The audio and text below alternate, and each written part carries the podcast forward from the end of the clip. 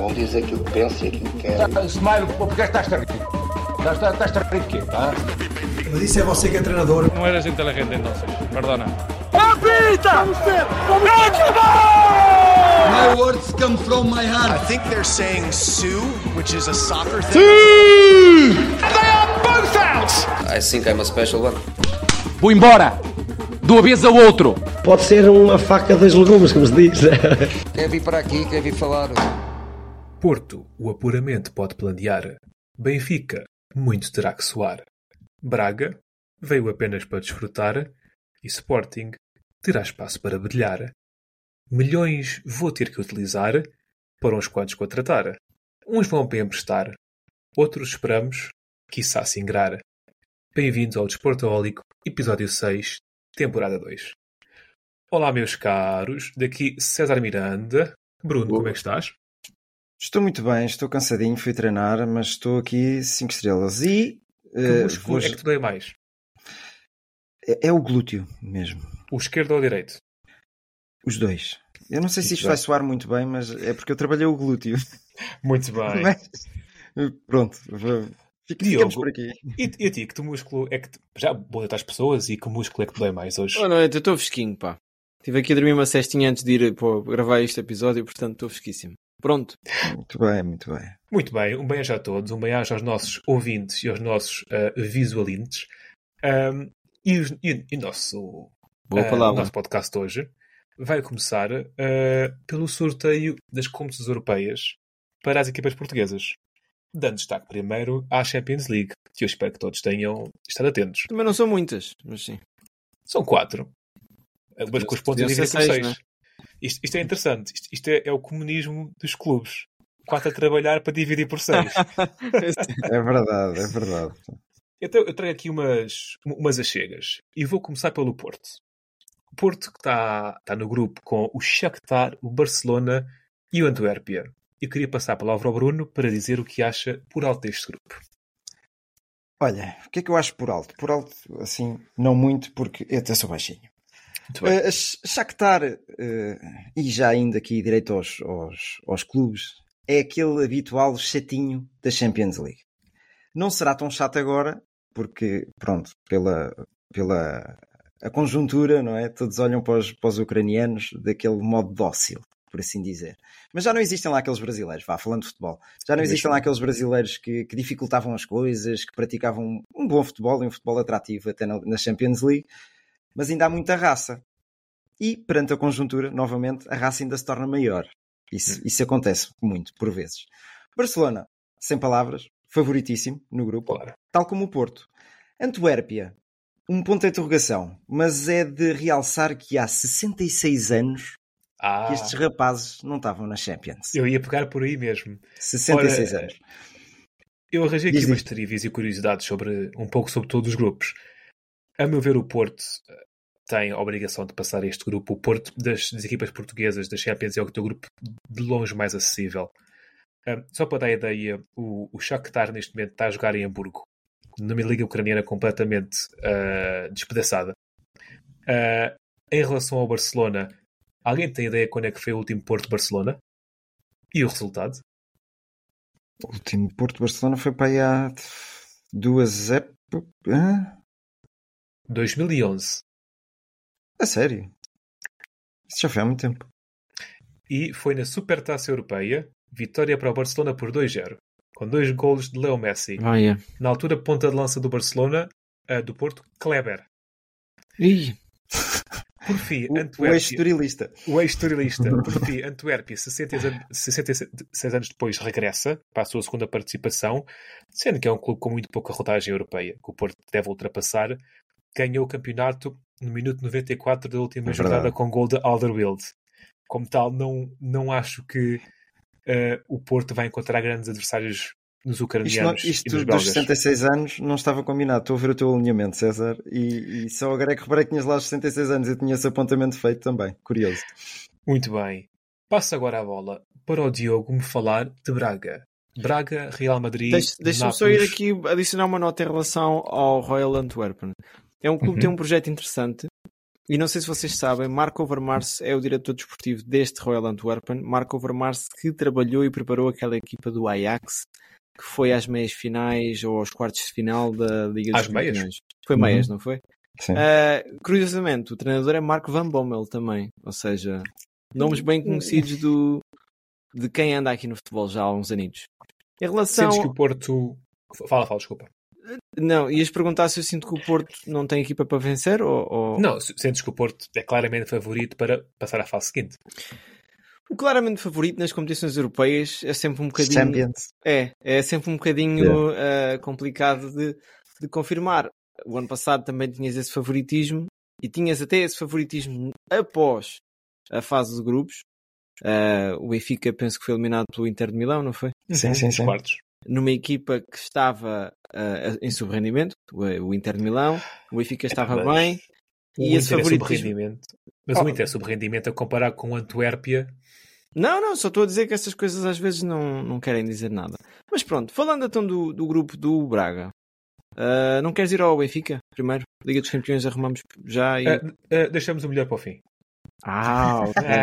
Bom. Este podcast é isento. Eu dou Ok. uma introduçãozinha ao grupo do Braga. Braga, Real Madrid, Nápoles, União de Berlim.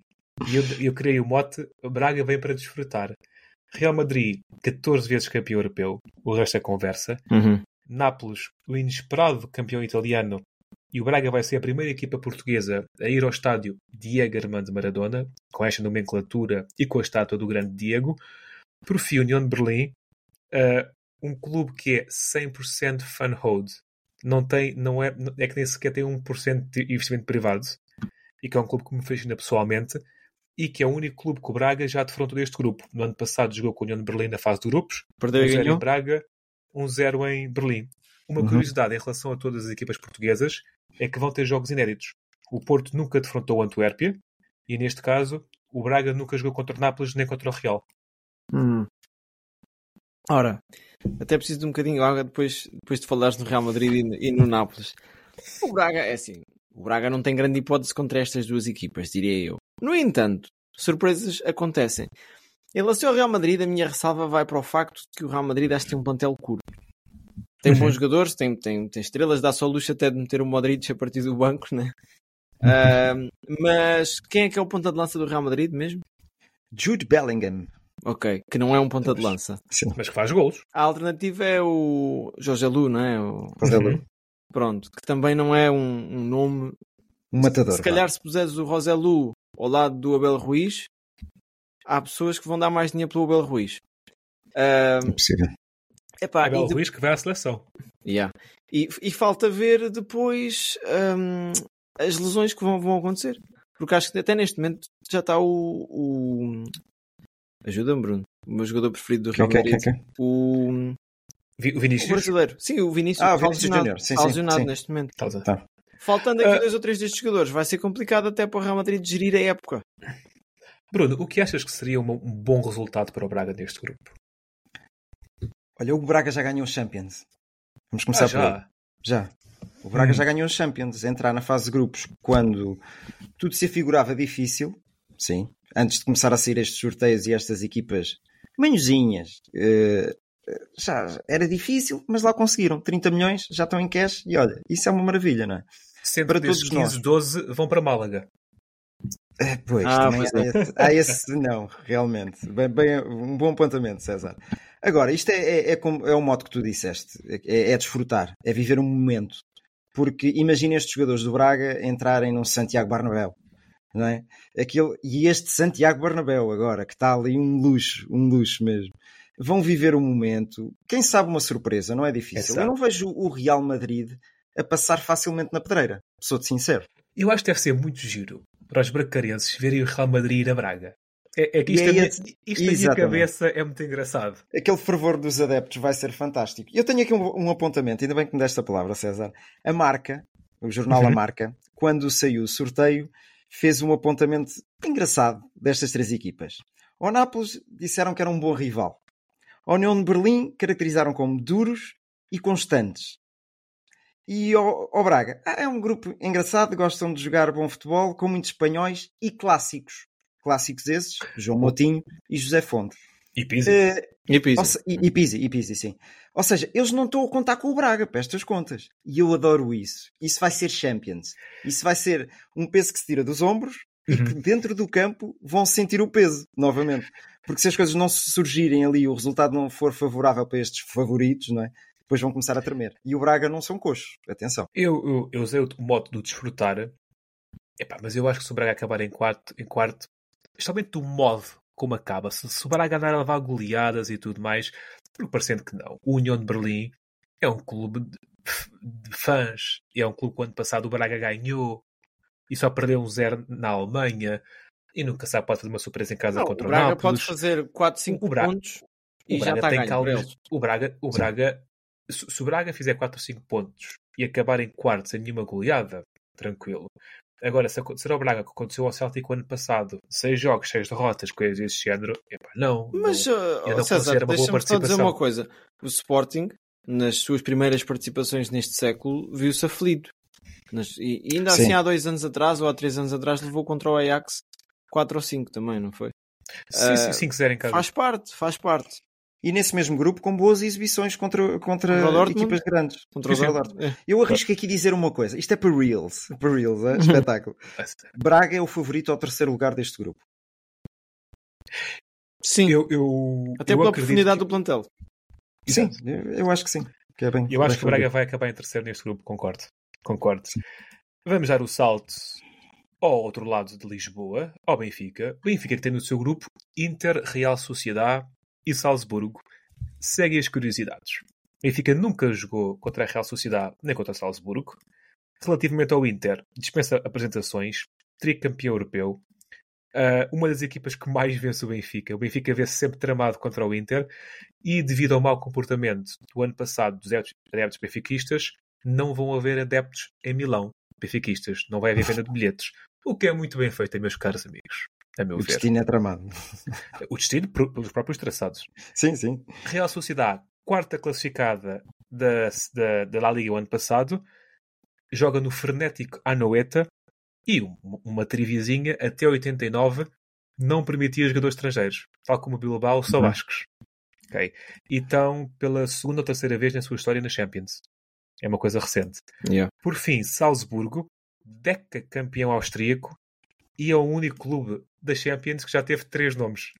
Começou por se chamar SV Sal Salzburgo, passou nos anos 70 a Casino Casino. Salzburgo, não sei se patrocinado pelo Sol Verde, e atualmente Red Bull Salzburgo. Diogo, o que me tens a dizer sobre isto? Olha, a Real Sociedade, o Sporting já ganhou a Real Sociedade no início da época, não foi? No amigável. Ah, pois foi. Apresentação aos sócios. Portanto, o Benfica tem a obrigação de, de vencer. Ah, o Inter é uma boa altura para fazer vingança e o Salzburgo, para ti, César, que não és nada a favor destes investimentos no futebol, vai, acho que vai dar um particular gosto vencer. Posto Enorme. isto, não vai ser fácil. Acho também que o Benfica tem aqui algumas fragilidades que já demonstrou nas últimas jornadas. As coisas não estão a correr assim tão bem. Mas é nestes jogos que as vedetas estarão motivadas, penso eu. Acho que o Neres, o Neres vai ser titular nos Jogos da Champions. É. É, Roger Tiossa.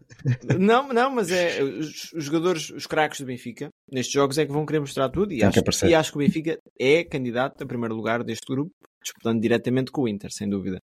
Mas, mas acho que o Inter perdeu ali dois ou três jogadores podem ser. O- a- ainda ontem estávamos a ver em off. Uh, oh Bruno, sabes onde é, onde é que está o Dzeko? O Dzeko está na Turquia.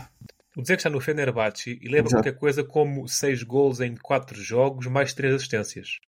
É uma É máquina. aquele jogador que sempre foi lento. Como está ali a idade, É não lhe pesa, não lhe É pesa verdade. muito. Aquilo mantém o registro, não é? Mesmo.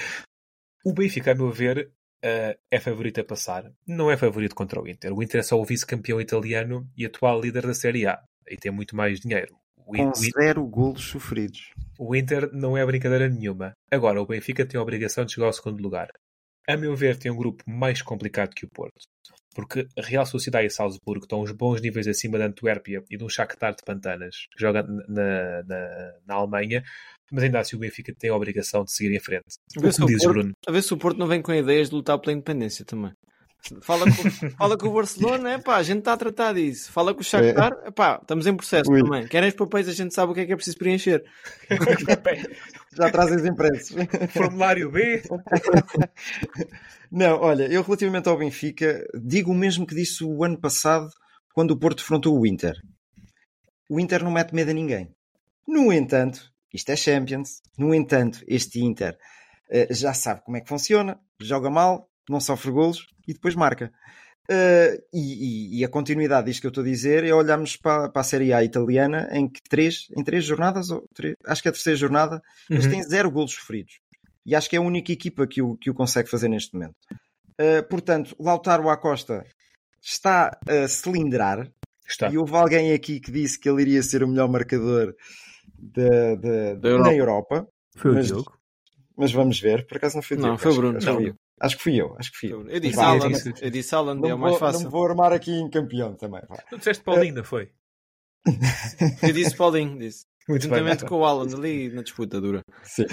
Portanto, o Benfica tem a obrigação de passar aos oitavos.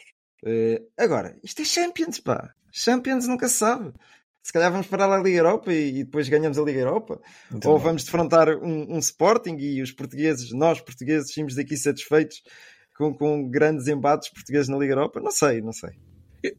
Pode acontecer, logo. Não sei se pode O- acontecer. Não. Não, logo, logo não. Ok.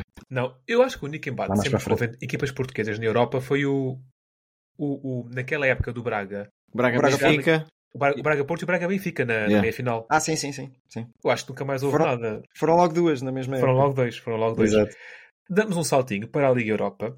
Sporting também vai estrear-se a defrontar equipas. Neste caso, É verdade. o Sturm, Sturm Graz. E meus caros, como eu sei que vocês são pessoas que não são fluentes em polaco, em polaco, mas sei que gostam de aprender línguas, sabem pronunciar o nome da equipa polaca contra que o Sporting vai defrontar? Apenas lendo o nome da equipa. Epá, Rako Chekchova. Agora é a minha vez. Rako Zedjovga. Não. Vocês não. Raku Shestokova. Shestokova. Eu fui ver indianos no YouTube a dizer isto. E depois fui confirmar. é verdade. Rato Shestokova venceram pela primeira vez de sempre a Liga Polaca o ano passado.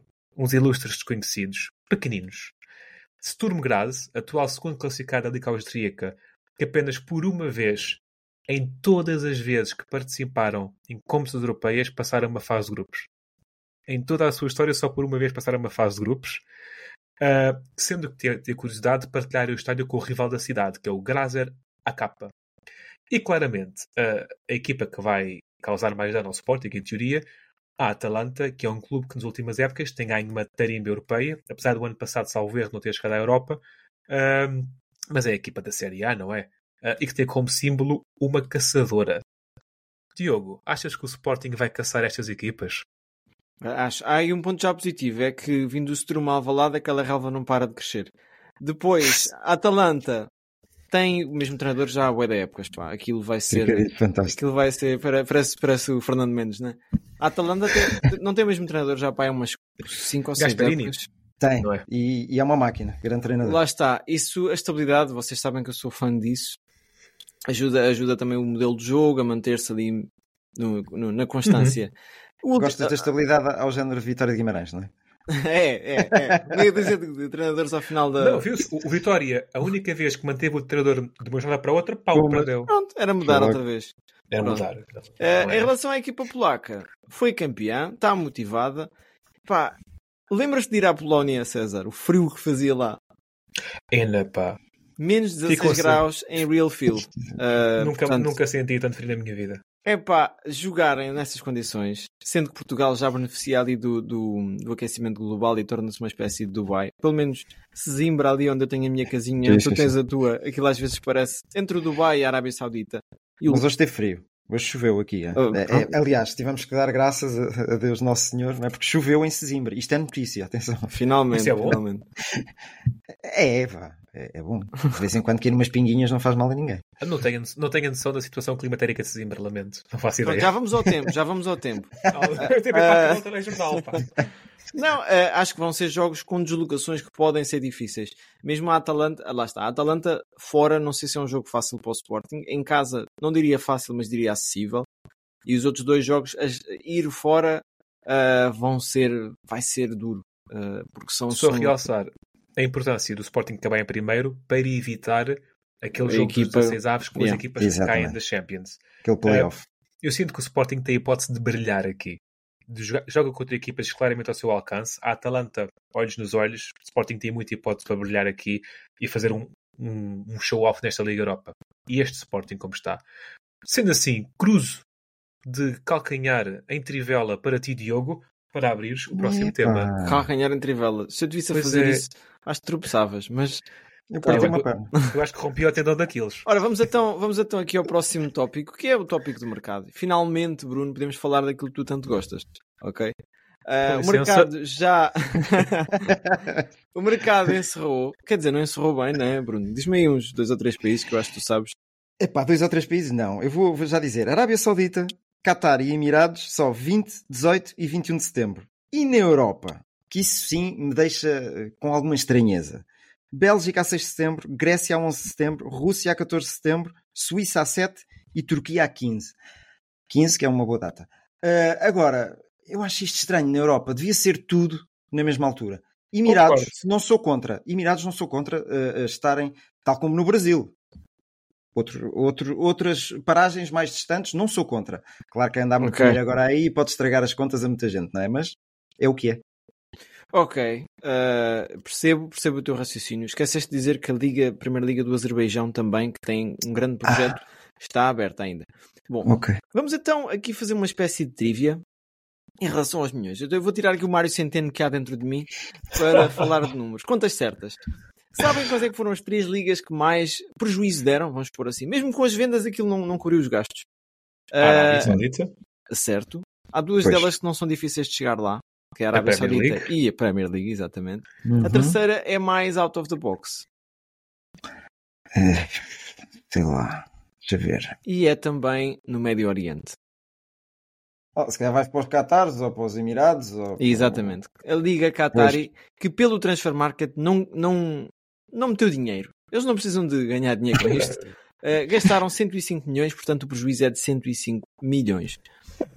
Em relação Pronto. ao, uh, às ligas que mais lucraram, têm alguma ideia? Há aqui umas surpresas. Que mais lucraram. É pá, as minhas... Este ano não vendeu tanto quanto isso, mas. Não. Portugal, posso-te dizer já que está em oitavo lugar. Gastámos Pois. 98 milhões. Já está Olá. aqui uns trocos da bazuca. Por, bem, por, por lucrar estás a falar de saldos, não é? Sim, sim. Negativo. Balanço, balanço. Sim, sim, sim. Balanço. balanço. A Holanda. Uh, a Holanda não. Está em quinto lugar. Também sempre- Mas é curioso porque há aqui muitas ligas europeias que têm balanço positivo, o que significa talvez um desinvestimento ou, ou uma outra perspectiva de mercado. Vou-te dizer as equipas, ou vou-vos dizer as equipas. Portanto, a liga que mais lucrou de todas, surpreendentemente, foi o Championship, que é a segunda liga inglesa, com um lucro Ah. de 313 milhões de euros. A Curioso. seguir, duas ligas que eu não esperava que desinvestissem tanto. Eu vejo isto como um certo desinvestimento, porque eram paragens obrigatórias para grandes jogadores. A Bundesliga logo em segundo e a Série A, a Bundesliga com 293 milhões e Itália, a Série A 161. A Bundesliga vendeu qualquer coisa como 1.04 bilhões. A Série A, desde o escândalo há dois anos da Juventus, que mudou por completo o paradigma. Pode ser bom, Que atenção, pode ser bom. Sim. Só para vocês terem Exatamente. noção, o dinheiro que a Premier League gastou foi na casa dos, dos vou-vos dizer, só em termos de gasto-gasto, foi cerca de 2 bilhões, se não me engano. Jesus. 2.81, ok, quase 3 bilhões, que temos aqui o equivalente ao PIB de Timor, Cabo Verde, Lesoto, Ilhas Salomão, entre outras. Portanto, isto é má vontade. Diga-se aqui que é má vontade. Que a O Inglaterra... Vitor Gaspar que está dentro de Diogo Silva. É, é. O é. Vitor Gaspar. Quem, quem é que tu foste buscar? Ou Yanis, Yanis Varoufakis. Bom, vamos então aqui a Portugal. Onde é que Portugal encaixa nisto? Já disse o César, ficámos em, em oitavo ou nono lugar a nível de gastos. E Bruno, acho que tens um trabalho preparado a nível mais individual dos clubes. Tenho, tenho. Vamos começar pelo campeão, então, que foi o Benfica, como todos sabem. E, e as saídas que eu tenho aqui e que se destacam mais, a, a- a meu ver, é, aliás, pela comparação do- da rentabilidade do Benfica deste ano, é Grimaldo, e Gonçalo Ramos. Uh, Grimaldo porque saiu a custo zero e custa sempre ver uh, grandes jogadores saírem a custo zero. E que saudades que eu tenho dele. Uh, e Gonçalo Ramos, pela envolvência do jogo do Benfica, porque não temos lá nenhum ponta de lança atualmente que possamos olhar com os mesmos olhos. E, e até o próprio Schmidt deve estar a padecer de algumas saudades de Gonçalo Ramos. Depois há a história de isto, o, o Gonçalo Ramos que saiu por 20 milhões de euros. As pessoas Sim. que não se enganem, só saiu por 20 milhões de euros pelo empréstimo. Uh, relativamente a saídas, temos o Julian Weigel, Gilberto, Lucas Veríssimo, Ristich, não sabe por quanto, e Seferovic não sabe por quanto também. Eu acho curioso estas, estas transferências que se fazem e não sabe os valores que foram envolvidos. Relativamente às entradas, a mais cara foi Orkun Kokshu. 25 milhões e há de chegar a, a mais qualquer coisa. Um por objetivo. É verdade, é verdade. Finalmente está, tá a mostrar qualquer coisinha. Ah, e, Arthur... ganhei ontem, não sei se sabes, o prémio do melhor Mas jogador da época passada, Darren Viz. Ah, der... Sim, eu, ah. eu, ouvi essa notícia. Artur Cabral. Eu tenho medo que o Artur Cabral, por 20 milhões de euros, seja semelhante a um. Deixa lá ver. RDT? Assim, lembrei-me assim de repente. Estou com receio, estou com receio que isso possa acontecer. Uh, mas pronto, os valores envolvidos custam. Custam-me e acho que foi uma contratação assim muito a, a de pânico, vá, por assim Começo, dizer. Começo a sentir isso. Uh, não vou estar aqui a enumerar mais. A Real Di Maria a custo zero, mas que por ano custa 7 milhões e tal. Uh, Gonçalo Guedes e Juan Bernat são dois jogadores que vieram por empréstimo e que juntos não fazem um. Uh, causa, César, uma pergunta, posso te interromper aqui? Eu sei que o Força César em particular não gosta de empréstimos. O que é que tu achas do Gonçalo Guedes? Ser emprestado ao Benfica? Sim. Eu, eu, eu não. É assim, eu no FM não gosto de empréstimos. Tem vida real, percebe? Mas não, a mim custa muito. A, a, não ser que sejas um clube muito pequenino, tipo distritais, nacionais, que estejas ali a, a quase a manter à tona, o empréstimo eu sinto que é tu estás a investir num material de outro do qual não vais tirar a rentabilidade. Uhum. É o que eu sinto. E a não ser que fosse um empréstimo brutalíssimo, se Neres já está no banco, vamos trazer Guedes para quê? Também... Sinto que ainda há Tiago Gouveia que fez uma época tão simpática no Estoril. Ok? A não ser que Guedes venha para a ponta de lança. Nesse caso, eu pergunto para que é que veio Artur Cabral. E, e Juan Bernat é, é o único que eu ainda eventualmente percebo porque foi uma coisa de última hora, yeah, era preciso, convencendo e, e, e, ainda assim havia opções. Agora, para clubes de alguma dimensão, para o Benfica, o Sporting, o Porto, eu acho que o empréstimo devia ser uma coisa quase que inexistente. Porque os grandes clubes europeus não fazem empréstimos. Tu não estás a investir o espaço do teu 11 para dar dinheiro a outros. A não, não ser os charábias desta vida, né? Sim, sim, mas aí tens um, um, indivíduo que vem para dar uma clara qualidade para ser um titularíssimo. Yeah, yeah. Eu acho que a palavra-chave aí é rentabilidade. Sim. Rentabilidade. Se o jogador vier por empréstimo e encaixar, como tu disseste, o Pablo Sarabia veio e ajudou, ajudou-nos de maneira brutal, não é? Ao Sporting. Yeah. Uh, eu aqui o único que penso deste, desta forma é o, é o Bernat, como tu estavas a dizer, César. Realmente não, não vejo por que não. Uh, senhor Mário Centeno, relativamente ao balanço de transferências entre aqui o que foi gasto e as receitas do, do Benfica, o que é que tens aí? Benfica em 19 Mundial. Um, um, dos clubes que mais gastou, está no top 20, à frente de equipas como AC Milan, Olympique Marseille uh, e umas tantas equipas italianas, um, lá está, voltamos à conversa, Juventus, etc. Pois. Acho que o Benfica tem aqui um, uma responsabilidade de fazer uma época de destaque. No entanto, o dinheiro que entrou para a Liga dos Campeões já quase cobra metade disto. Portanto... Pois. César, para ti, qual a melhor contratação, aquela que visivelmente se destaca neste Benfica? Angel Di Maria. A pensar que já, já ia dizer obrigado, César, pelo nome. Já não, não, não. uh, uh, é assim, porque Claro que Sul pode chegar a esse nível, mas ainda não chegou ao nível de ter o craque. Mas o primeiro gol, ainda anteontem, do Benfica ao Guimarães, um autogolo, veio porque só Di Maria consegue fazer aquele cruzamento com os três dedos. e, e, e, apesar de Di Maria, nos últimos 30 minutos não defender, etc., é um jogador diferenciado. E eu sei que pode criar alguns problemas para ele não ser substituído e tudo mais, mas a bola, a, a bola fica mais adocicada quando chega àqueles pés e estava a dar imenso gosto de ver Di Maria no Benfica. Exatamente. Agora pergunta para os dois: é, está este Benfica mais forte ou mais enfraquecido em relação ao início de temporada 2022-2023? Fala, Diogo. Olha, em relação ao início de temporada, e porque o futebol não é só nomes, é também o futebol jogado dentro de campo, acho que está mais fraco.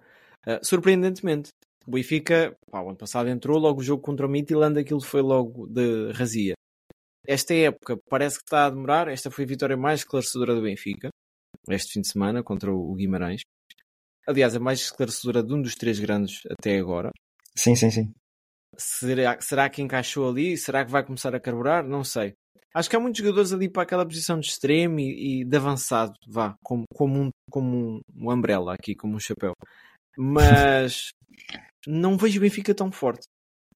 Os nossos uh, visualizadores me perdoem, mas eu acho que está substancialmente mais fraco.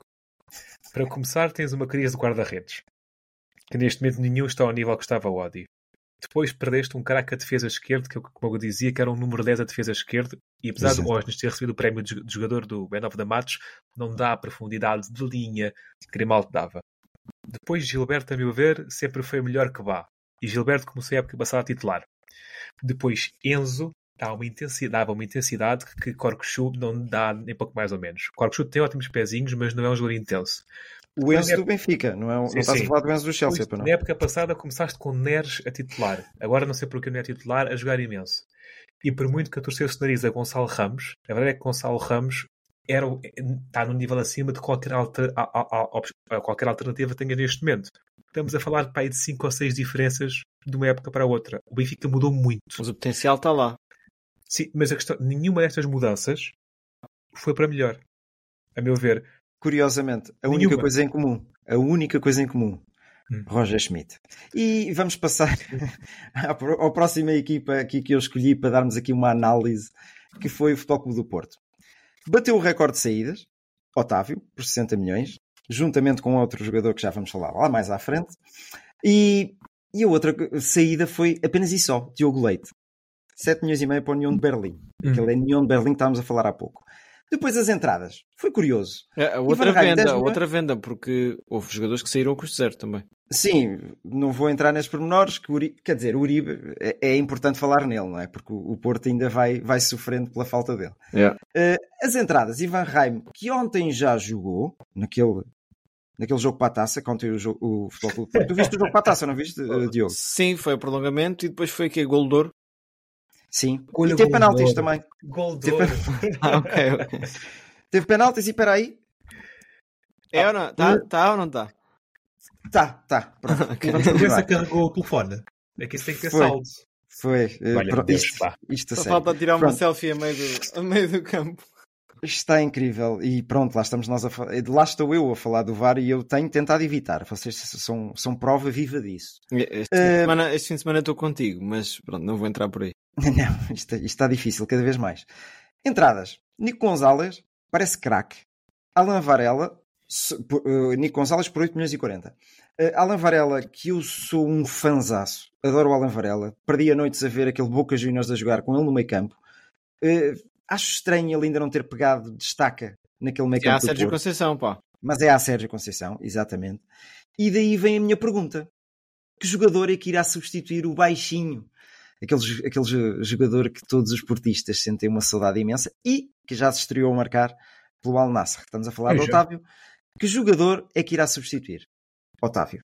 Ora, Bruno, deixa-me fazer aqui, voltar duas semanas atrás, porque, em primeiro lugar, os portistas têm saudades do Otávio. O Otávio despediu-se a chorar. Porquê é que os jogadores fazem sempre esta fita? Não, custa muito sair deste clube. Mas, é pá, espera aí, custa muito sair deste clube. Mas olha, não está aqui todo, está bem? Não está aqui todo. Falta aqui uns, uns trocos. Uma coisa não invalida a outra, não é? Opa, deixem-se tretas. Uh, lá está. Nestes aspectos, eu sou de valorizar o futebol antigo, dos Totis, dos Raúls, etc. Sim. Se não dizes, é pá, pessoal, chegou a altura de ir embora, gosto muito de vocês, tchau. Em relação a quem é que vai substituir o Otávio, vai ser preciso uma mão cheia de jogadores para substituir um jogador. Já sabia que ias por aí. Não é fácil. Não é fácil. Não é fácil porque o jogador está tá, tá entrosado, tá, tem as rotinas, conhece o clube, conhece os adeptos. É mais do que um jogador. O Otávio era um símbolo para o Porto. Ok? Pois, e tu podes substituir até. Sabe o ADN daquele Podes clube. substituir até o passe, o golo, tudo mais. Mas depois falta ali referências para a equipa, para os adeptos. E isso demora tempo a construir. Não estou a dizer que não consigam estes jogadores. Mas vão ser, vai ser mais uma combinação de jogadores em encaixar certo que o Sérgio Conceição uhum. vai ter que descobrir e que ainda não descobriu, claramente. Tanto, sim, tanto sim. o Porto como o Benfica acho que têm caras novas e com qualidade, mas que ainda não encaixaram umas nas outras, uh, vai ser difícil. Vai ser difícil. É a minha resposta. César. Ninguém substitui o Otávio pela, pela alma, pelo espírito portista que, ele, portista que ele tinha, não é? E porque toda a intensidade e trabalho, tanto defensivo como ofensivo, não há ninguém que o tenha neste momento. São precisos vários. É preciso um Nico, um Alan Varela e um Eustáquio, os três juntos a dividir para ser meio Otávio. Uh, um, o Otávio é, é um mé, né? como eu costumo dizer, mas é, é, é o mer que eu gostava de ter na minha equipa, não é? É, claro. Morre pelo clube. Eu, eu, eu, vou, eu vou por aí subscrevo. Para mim era daqueles, daqueles titulares na minha equipa, sem sombra de dúvida. Ainda assim, deixa-me dar a resposta também à pergunta que eu vos fiz. Uh, vejo este Ivan Reimer muito parecido ao Otávio que chegou ao Futebol Clube do Porto. Há uns anos atrás. Vindo do Vitória. Vejo, vejo muito com características que podem levar a, quem sabe, daqui a uns dois, três anos, a, estar, a estarmos a falar de um, de um, de um gêmeo de, de, de Otávio. Mas vamos ver. Qualidade tem. Uh, tem, tem, tem. Uhum. E já pegou, já jogou ontem, o que é de estranhar relativamente às escolhas de Sérgio Conceição. Para vocês, e resposta rápida, qual a grande contratação deste Futebol Clube do Porto? Uh, epá, tenho esperanças altas no Nico Gonzalez. Por no entanto, o Ivan Raim, conhecendo a Liga Portuguesa, e lá está, daí o jogar ontem, se calhar, hum, acaba por ser sim. aquela contratação que pode ter mais impacto no imediato. Uhum. Também vou por aí. Eu sinto que Sérgio Conceição está com vontade de dar destaque a Ivan Raim. Ah, e o Fran Navarro. Que ainda não, não mostrou aquilo que vontade, à espera. Eu teria vontade de dizer o Fran Navarro, só que o Porto tem um excesso de pontas de lanças e de extremos que é complicado o Navarro calçar. Mas reparem numa coisa: o Taremi do ano passado voltou neste jogo. Ah, pois foi. Lá está. Não sei se estou a perceber um bocadinho. eu avali, eu avali muito mergulho. Olha, eu tenho uma resposta também muito rápida para, para, para esta questão. Gonçalo Borges. Se calhar o jogador já lá estava. A grande contratação do Porto e o jogador que tem desequilibrado nos momentos chaves do uhum. jogo tem sido Gonçalo Borges. Uh, não estava à espera deste, deste, deste crescimento tão abrupto, não estava, ele já, está, já estava lá há algum tempo, não é? E, mas eh, de realçar que é ele e mais 10, mas naquela fase, na fase decisiva do jogo em que as coisas não, não têm sido fáceis e o Porto tem marcado sempre nos últimos minutos muito à conta dele. Uh, vou por aí. Uh, relativamente, agora vamos quem? A Vítor Gaspar. Uh, as contas, as contas deste futebol Porto. Este Porto vendeu mais do que comprou. Uh, gastou 33 milhões, uh, vendeu 67, portanto é um balanço positivo. Que acho que coloca o Porto no top 50 dos clubes que mais venderam. Uhum. E pronto. E muito Otávio também contribuiu para isso. É, é. é realmente. vou dar aqui um saltinho ali para o Sporting. Sporting que eu acho que foi exímio e perfeito neste mercado de transferências. As saídas, como todos sabem, as grandes saídas foi Manuel Ugarte por 60 milhões e Pedro Porro por 40. Claro, tivemos os Xermites, os Tiago Tomás e valores bem mais baixos. Mas sim, Sim, sim, sim. Sim, o Xermiti por 12 milhões e meio, que pode chegar aos 15, é de 22 Sporting, jogos no, no Sporting. O Sporting e, vendeu assim, um fresquinho cheio de ar ao Everton. Foi que, Isso existe, assim, é o Arte Fátima. Arte Fátima. Arte Fátima. Muito bem. Falar. e, e as entradas? Epá, Guioquer, acho que destaca. Foi provavelmente uh, a contratação mais cara do Sporting. Penso que não estou a dizer nenhuma barbaridade. Uhum. E Morten Hjulmand, que acho que foi a segunda contratação mais cara do Sporting. Penso que não estou a dizer nenhuma barbaridade. E depois tem o Fresneda, que eu aposto muito neste puto. É jogador da FM. É jogador da FM. E de FIFA. Meu defesa de direito no FIFA o ano passado. Pronto. Eh, é assim, este Sporting aparenta ter executado um plano muito bem estruturado, meticuloso, perfeitos na identificação dos alvos e exímios na contratação. É, para terminar, eh, a falta de golos está resolvida, falta agora sofrer menos. E esta pergunta vai para ti, Diogo, que eu sei que tu gostas muito da defesa da Sporting. Que tipo de reforços em específico é que teriam precisado ainda mais os Leões? Epá, eu acho que faz falta um defesa central de craveira. Não, não dá para ir buscar outro Matiopa, não? Lembras-te? De... Ah, pois é. Isso só é. passa, é. Isso, é, isso é como a lua azul que teve esta semana, ou lá como é que, como é que se chama aí. Epá, não dá. Mas há por aí nomes, talvez, que, que pudessem. O José Fonte, acho que tinha encaixado bem neste Sporting. Uh, se calhar sou eu aqui a achar que se calhar vejo mais no fonte porque é um jogador que eu gosto do que na verdade ele tem. Sim, sim, sim. Mas há jogadores, pá, havia aqui outro tipo de jogadores que se podiam ter ido buscar para reforçar os centrais. Se não quisesse gastar muito dinheiro, o, já tinha falado ano passado do, do, do Lelo, que joga ali encostado à esquerda, que era um jogador que eu gostava Uhum. de ver no Sporting. Uh, o- Curiosamente não saiu do Casa Pia. foi não. Um jogador que tem nível para mim, para pelo menos É estar verdade. por acima. Sim, sim, Uh, sim. faltava aí, pois é assim, o Marça foi despachado, uma coisa completamente. Para a segunda divisão, não foi? Foi, Foi. foi. Eu estava aqui a ser irónico. Sei se o César gosta muito do, do Marça. Gosto? Ah, Não. Eu sei, eu sei, estou a gozar. Não, tem o Diomandé. Quero ver o que, é que, o que é que o outro que voltou, como é que se chama o outro português? O Quaresma. O Quaresma vai Eduardo fazer. Quaresma. E o Saint Justa? O Saint O Justa Santos voltando está, é está no estaleiro. Ah, acho que Coates já não dá Não tantas peças. garantias e até porque Coates, não sei se vocês estão a par, o Sporting quer volta e meia jogar em 4-4-2. Ok. Com Coates ao lado de Diomandé e com o Gonçalo Inácio mais subido. Nós falámos nisso no início da época. Sim, sim. Coates não jogando com dois centrais ao lado, ok? Esquece, o Sporting vai sofrer golos em todos os jogos. Podem escrever aquilo Ele, que eu... ele perdeu as, as- as- a localização em campo a jogar nessa tática. É aquilo que é a conclusão que eu chego. Porque ele vê-se muitas vezes perdido, e isso acontece algumas vezes nos jogos do Sporting, quando estão a jogar em, em quatro. Não acontece assim muitas vezes, mas dá para perceber isso. Ele sente-se ali meio Acho que perdido. vai acontecer mais agora com o Fresneda, porque o Fresneda é mais defensivo. O Fresneda não é um porro, não é um jogaio. Mais Olha, ou menos. fi- Fisicamente até é maior. Ent- Então vejam, então vejam. Sim, sim. Eu, eu conheço o Fresneda. Aquilo que ele jogava no Fresneda, o Valladolid. Fresneda é defesa à ala direito, ok? Sim, mas não é assim tão diferente do, do Pedro Porro. Porro para mim era mais extremo, quase. É aqueles Marcelos da vida, pá. É, dif- é diferente, sim. Não se pode Porro- comparar as Porro verdades. fez uma grande assistência este fim de semana. É verdade, é Um passe verdade. teleguiado. Bom, bom Mas sim, sem, sem perder o foco. Ah, Sim, diz, diz, Bruno, continua. já ia outra vez ao Mário Centeno, mas se quiseres acrescentar algo mais, diz lá. Não, o. Sporting, olha, vendeu muito bem. Ahm, eu sei que o César valoriza muito o trabalho de Frederico. Frederico. Isto é aquele Frederico Frederico. Varandas. Sim. Varandas.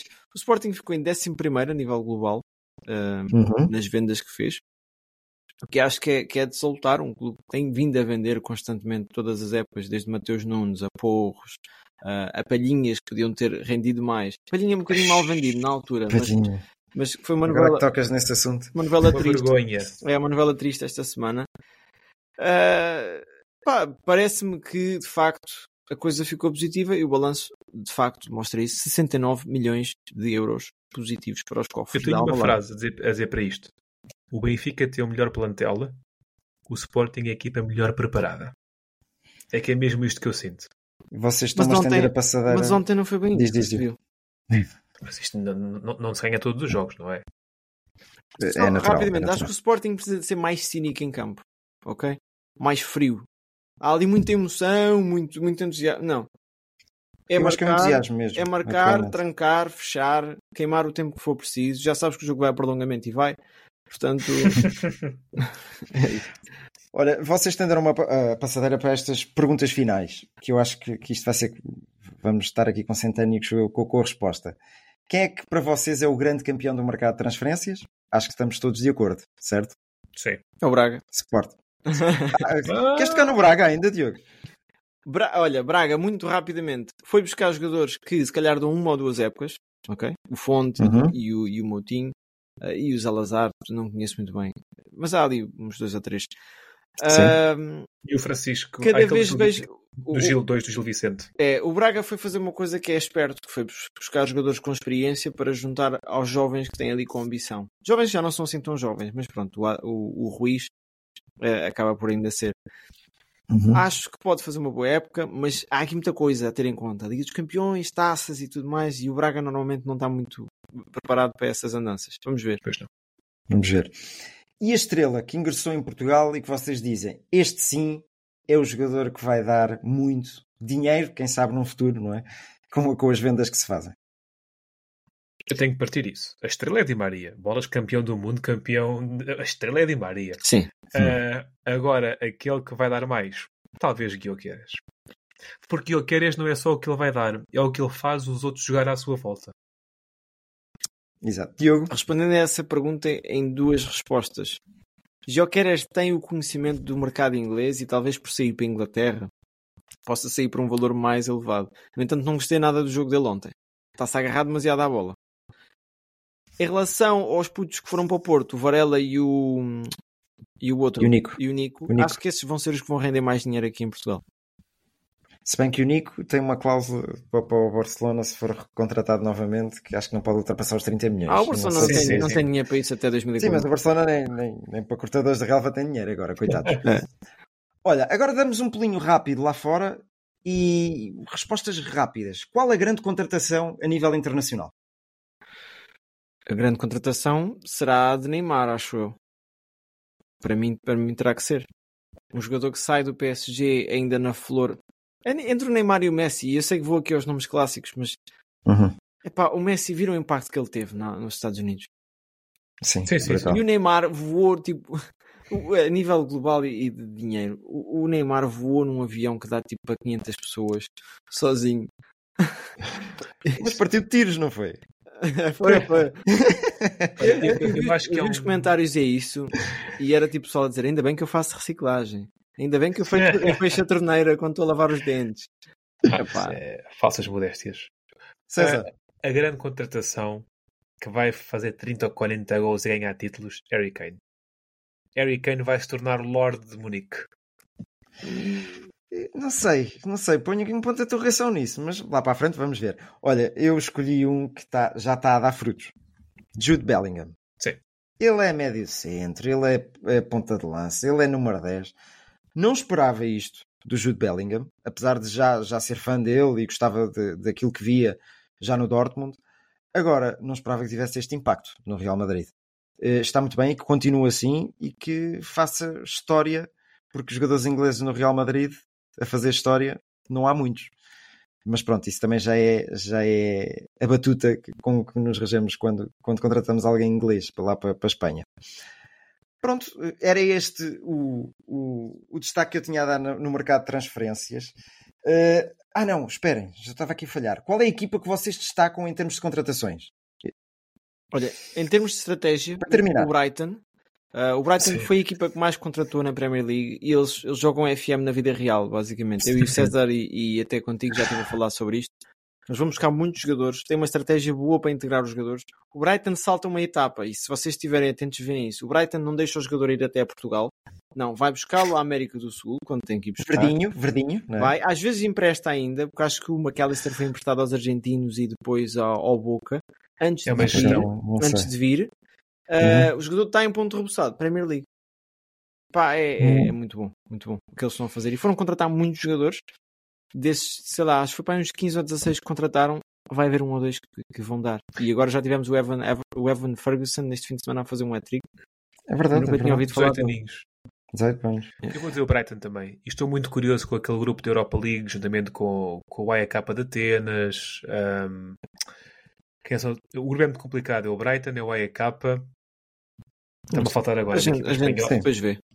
É, é, é, é grupo muito interessante. Eh, Só para dar um toque nesse Brighton, em quatro jornadas tem três vitórias e uma derrota. Ah, Isto pois. demonstra já que, que, que está num, num nível acima nesta Premier League. Este fim de semana cilindrau o Newcastle por completo. É verdade, é verdade. O grande Newcastle, não é? Eu vou também à Inglaterra, mas vou à curiosidade. Sabem quem é que no último dia de transferências perdeu a cabeça por todo e contratou Forest. um, dois, três, quatro, cinco, seis jogadores? Nottingham Forest. Exatamente, César. Sendo um deles Vlaco Dimos. Eu gostava de Vlaco Dimos? em, em, que país- em que local é que o Nottingham Forest é maior que o Benfica, mas pronto, siga. Pois, mas ele não terá saído por essas razões. Uh, Vlaco Dimos, Nuno Tavares, Hudson Odoi, Sangaré, Sangaré, que já teve nos planos do do Benfica, Benfica. E se calhar teria sido uma grande contratação para aquele meio campo do- do- das Águias. Uh, Origi, Tive- este Origi Ah, que se calhar não teria sido tão mal pensado para, para- para as cores nacionais. enviado pelo Pedro Proença, o grupo do Brighton. Brighton, Ajax, Marselha, AEK de Atenas. Isto é um E grupo, muito interessante. grande grupo. Um grupo quase Grupo- ali a grupo ganhar a Liga dos Campeões. que Francisco Conceição teve que ir para o Porto. E fez bem. Sabes Olha, nem tocamos nesse, Sabes porque é que o assunto. Francisco Conceição foi para o Porto, não sabes? Tinha saudades do pai. Uh, uh, não? Também. Sérgio Conceição queria um aumento, só que aquilo passava para o escalão a seguir no IRS. E então, e então paga, paga, ó, presidente, paga aqui ao meu filho Que isto Lavagem depois a de- gente, a gente Isto aqui é família. Atenção que eu não quero problemas com o pessoal do Porto. Sim, é piada, cuidado, é cuidado, cuidado. Olha, não sei se já repararam, só para terminar, aqui em cima tenho o primeiro classificado da Liga Portuguesa. Ah, pois Boa. Hã? Ah, pois é.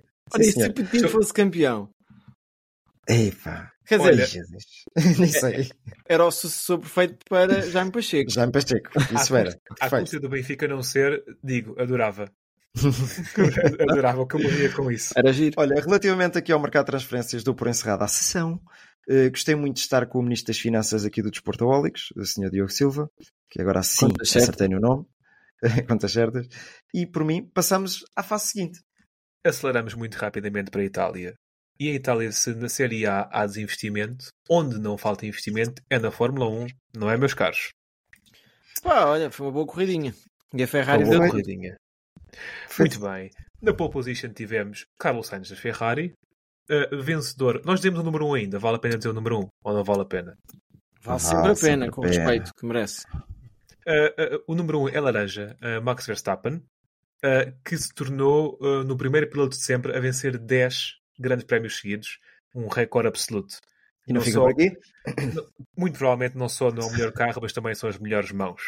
Uh, volta mais rápida, Piastri, 1.25, uh, que não ofereceu ponto porque ficou abaixo do décimo, não é?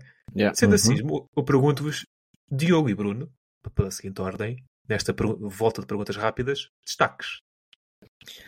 Para mim, o destaque, posso, posso começar eu, Bruno? Força, força, força. O destaque vai para Verstappen. Pá. Nós, há dois anos atrás, dizíamos que ele tinha sido campeão do mundo porque tinha sido favorecido e tudo mais. Ele, nos últimos dois anos, fez questão de nos calar todos os fins de semana.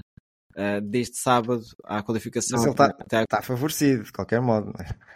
Porquê? Ele tem uma maquinazinha em mãos. Ah, Não está é? bem, mas, mas olha, ainda esta semana Fernando Alonso disse: vocês não têm noção do trabalho que o, que o Max está a fazer. Ele é o melhor. Mas também disse outra coisa. O quê? Também, também viste. Se tivesse que escolher um piloto destes que estão na grelha com 80 anos, sabem quem é que ele escolheu? O Alonso? É o próprio. Lewis Hamilton. Ok, ok. Não, Não, depois não vi a construção de, de- de- os argumentos que ele utilizou para tal, mas li essa entrevista. Não, o Max está no topo do seu, do seu jogo. Percebe? Isto é, isto é o Uhum. Ronaldo Real Madrid de 2016, 15. Ok? Sim, sim. O Max está, ne- está nesse lugar neste momento e é desfrutar e é nós desfrutarmos também, porque ele está mais calmo. Aquele ataque que ele fez ao Sainz foi muito mais premeditado e com intenção e com calma. E esperou, Inteligência, esperou. sobretudo. E vai para por aí. Teu destaque. O meu destaque vai para a Ferrari. A Ferrari, curiosamente, quando, quando pensa em Monza, eles pensam lá, bem, vamos fazer aqui qualquer coisa no carro, vamos mudar isto, vamos, vamos mudar a asa, vamos mudar o DRS, vamos. Até o próprio motor, não é, Diogo? Eles, eles Sim, fizeram acho que ali. um- utilizaram uma unidade nova que tinham lá. Sim, exato. E proporcionar um grande show. Um grande show.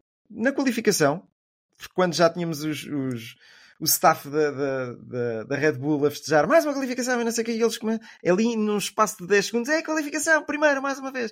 E depois começam assim a baixar, a baixar, a baixar. E, ei!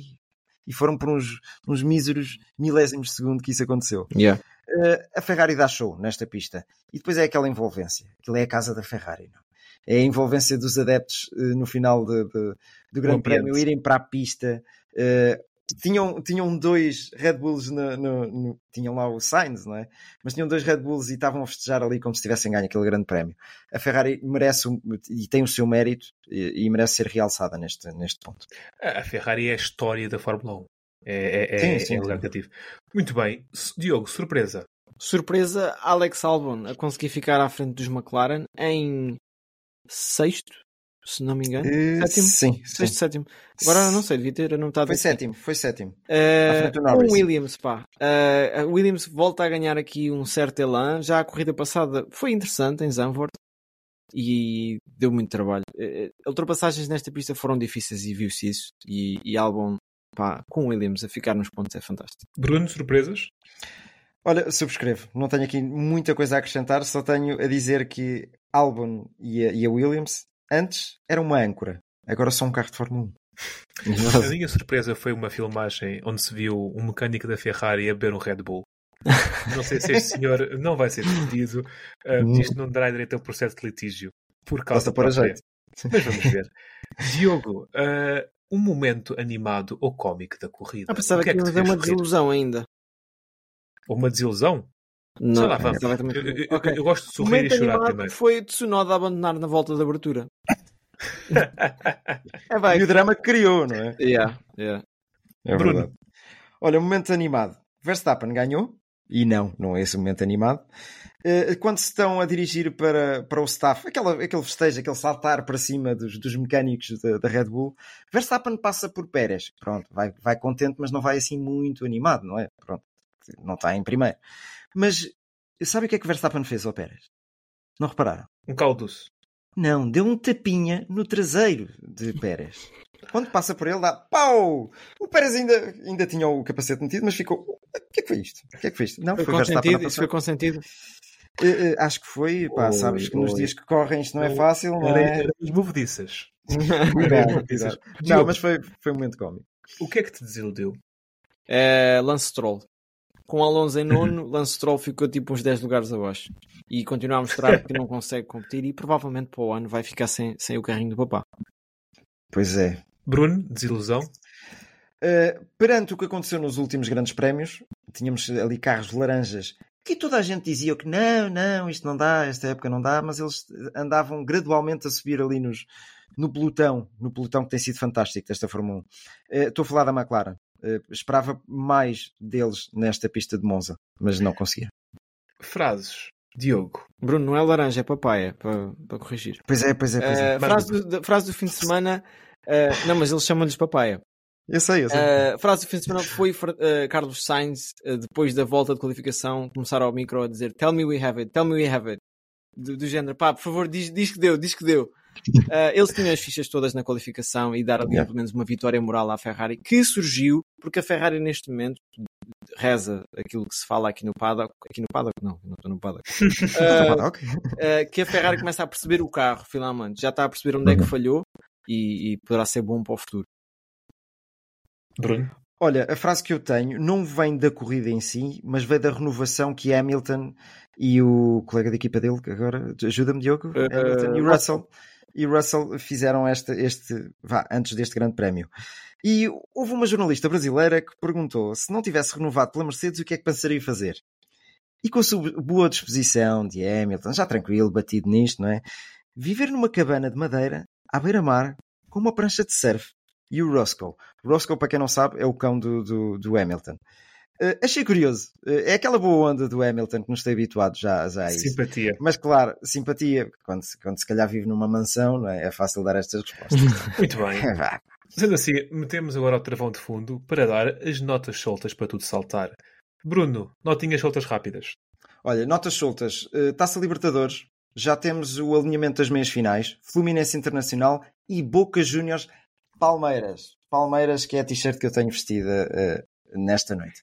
Eh, acho que vão ser jogos super interessantes. Eu, no início desta Taça Libertadores, dei como favorito o Fluminense. Já está nas meias. Vamos ver onde é que ele vai chegar.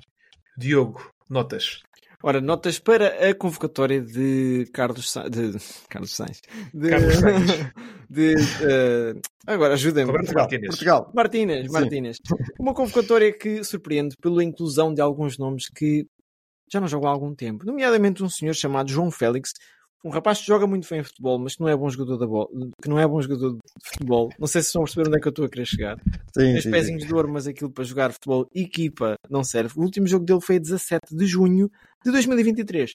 Nonetheless, uh, Martínez confia nele cegamente, nele e em Cancelo, que também não tem jogado e não fez uma pré-época assim muito bem preparada, e deixa de fora nomes como Beto, Nuno Santos. Atenção que Nuno Mendes está de fora e Rafael Guerreiro também por lesão.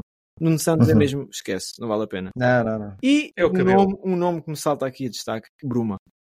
Bruma devia Eu- ser incluído neste grupo. Não falem Paulinho porque não faz sentido para mim. Paulinho não faz sentido para mim, deixo já isto aqui claro. Portugal joga com um ponta de lança e já se viu Paulinho só com um, não, não, não rende. E Paulinho não é futuro. Paulinho já tem de pé 30 anos, coisa assim. É, sim, Uhum. os jogadores acabam a carreira assim 30 30.1, acaba.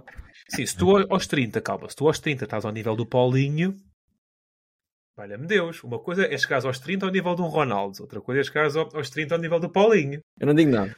Os meus. Olha, só, Diz, só tenho diz. uma coisa a dizer, desculpa, para, para terminar a conversa aí da seleção. Isto foi a, eh, a convocatória da Santa Casa da Misericórdia. E não a gente digo vai ter tempo para a seleção, certamente. Claro. Ah, tenho uma nota solta muito rápida.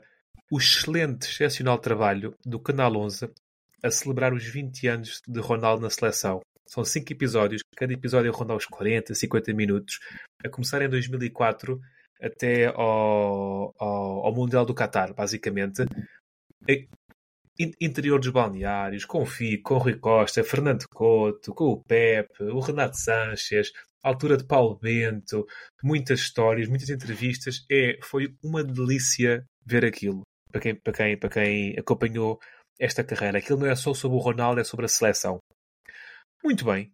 Para fechar, muito obrigado a vocês os dois por partilharem este bocadinho simpático comigo. Obrigado. Muito não. obrigado a quem está do outro lado, a ouvir-nos em casa, no carro, na casa de banho, uh, ou enquanto faz outras coisas. Sigam-nos, subscrevam, ponham-nos likes, nós somos simpáticos. Diogo, alguma palavra a dizer? É um abraço e boa semana para toda a gente. Bruno?